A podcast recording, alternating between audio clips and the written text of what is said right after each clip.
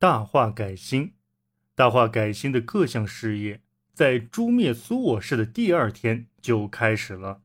这一天，孝德天皇取代皇极天皇即位，立中大勋皇子为太子，废除以往的大臣、大连制，设左大臣、右大臣、内臣等官职，并设国博士作为最高顾问，由唐朝归来的僧名。和高相玄礼担任此职。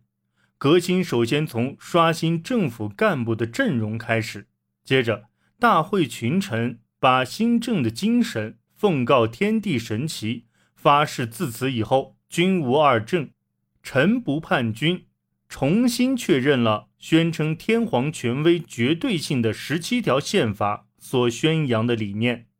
这一天开始建立年号。名为大化元年，改革的各项措施就这样陆续实行了。不过，在大化元年时，基本上还是处于准备阶段。新政的主要内容，则是在大化二年正月朔日贺正典礼结束时公布的四条革新诏书中发表的。其中第一条是废除贵族所拥有的一切土地和人民，归属于国家。当时贵族所拥有的土地和人民，包括本来属于他们的部曲和田庄，以及侵占皇室皇族所有的子代入部和屯仓等，这一切都要废除，全部归公。这是第一条的主要目的。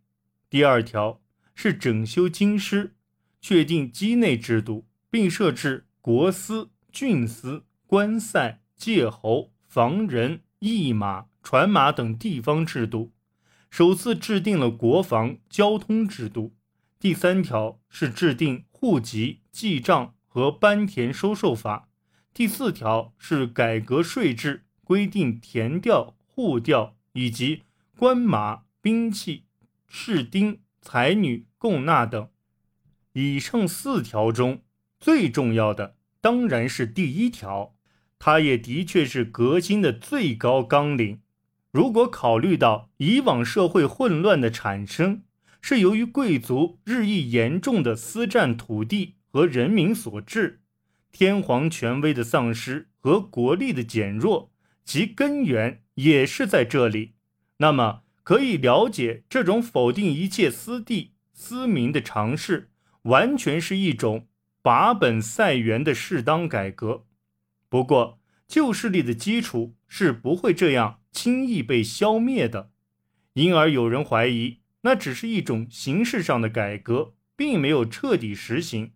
所谓形式上的改革，是说它体现了以天皇为中心的国家统一的原理，承认它在形式上、名分上都具有十分重大的意义。但实际上，在社会经济方面，对于人民生活来说，并没有重大的改革意义。这种主张还认为，对于人民来说，那仅仅是一种同属关系的变更，上层建筑的变化，对提高他们的生活没有任何的意义。这种主张，如果仅就这一条来说，大致还可以承认，但这第一条是原则性的规定，实行这一规定的具体条件，则在其他条文中有所规定，比如第三条的记账。班田第四条的税制等等，都是把第一条原则具体适用于社会的因素。它意味着人民生活中的巨大变化，比如户籍和记账是全国人民的名簿，户籍是班田的凭据，记账是征收调佣赋课的依据，详细记载了各户的姓名、年龄、户主、户口。与户主的关系、身体特征有无刻意等，是一部登记人民情况的底账。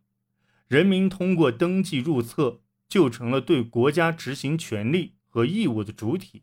他们的姓名和籍贯得到国家的确认，没有正当的理由不通过规定的手续，是不得更改和离开的。制定户籍记账虽说是国司、郡司的责任。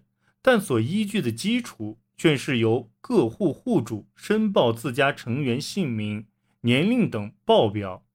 实际上，当时的许多户主可能没有胜任这项工作的能力，但由于他们尽量依法做了，因而带来了人民文化生活的提高，也启发了大家参与基层组织的想法。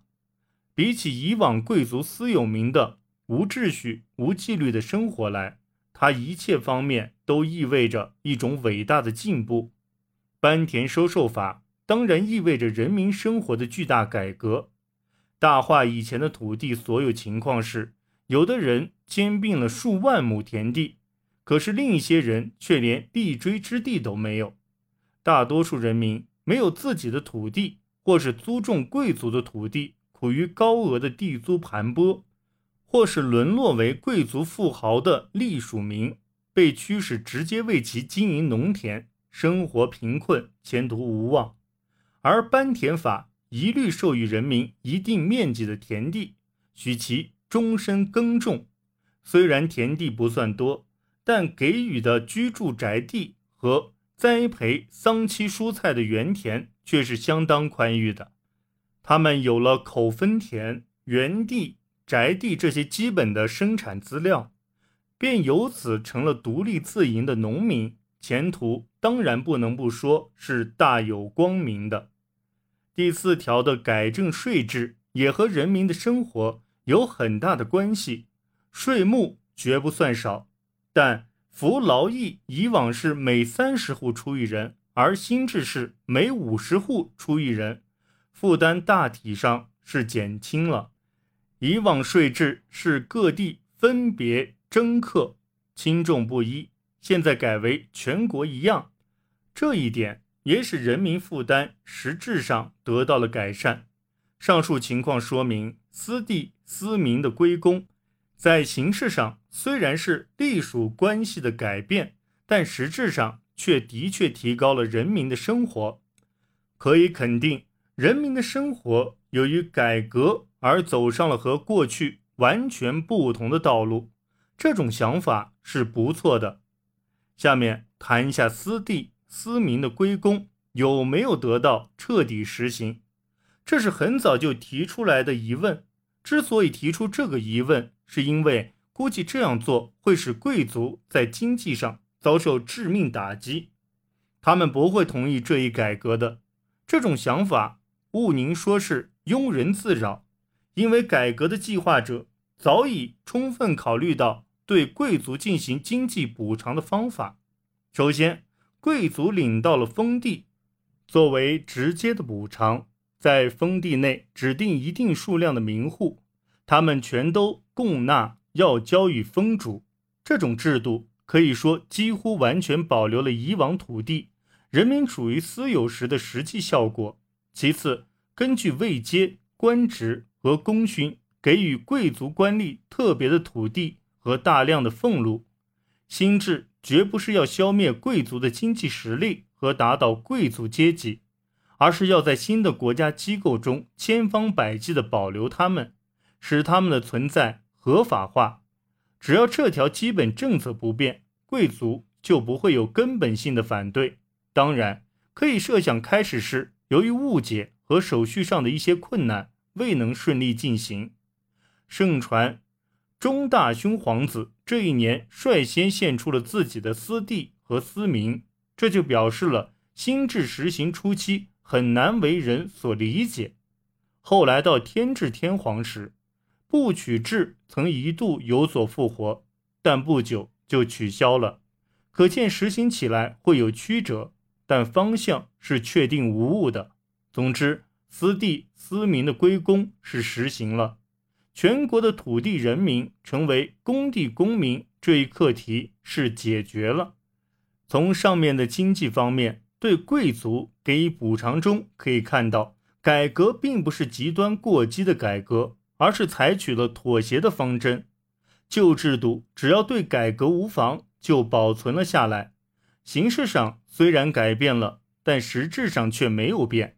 这也是。革新所以能够比较顺利进行的原因，但另一方面，不彻底的改革也给后世留下了课题。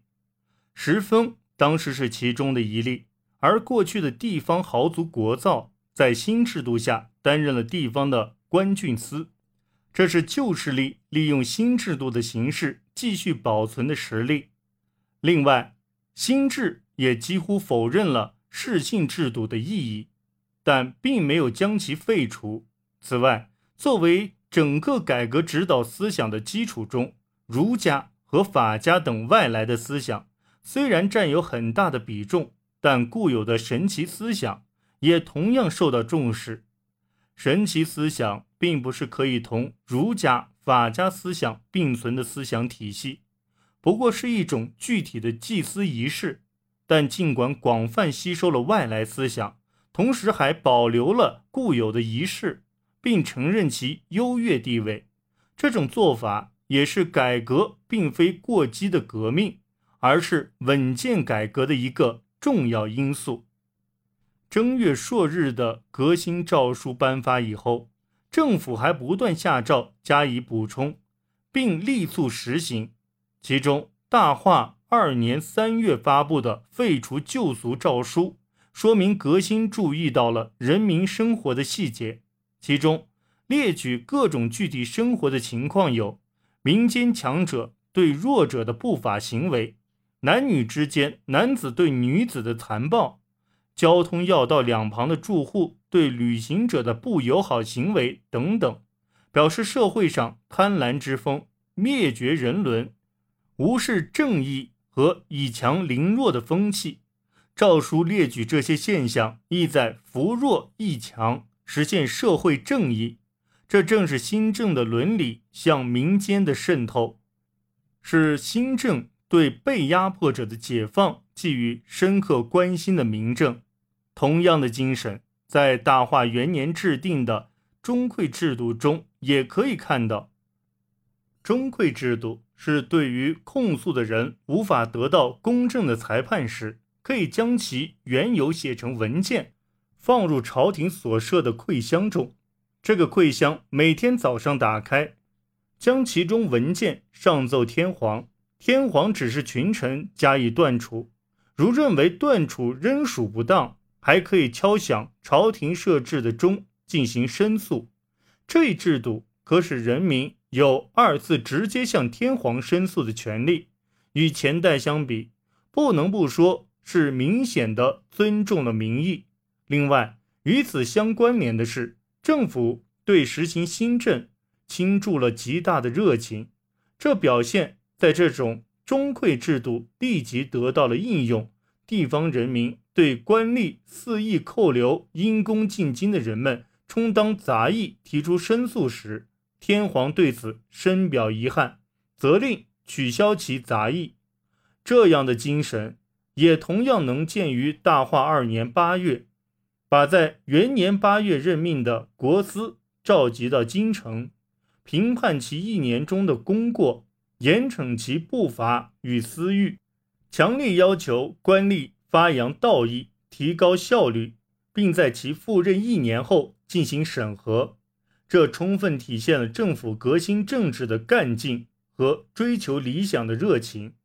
大化改新之所以能够顺利推行，其大部分理由就在于统治者这种高尚的理想和十足的干劲。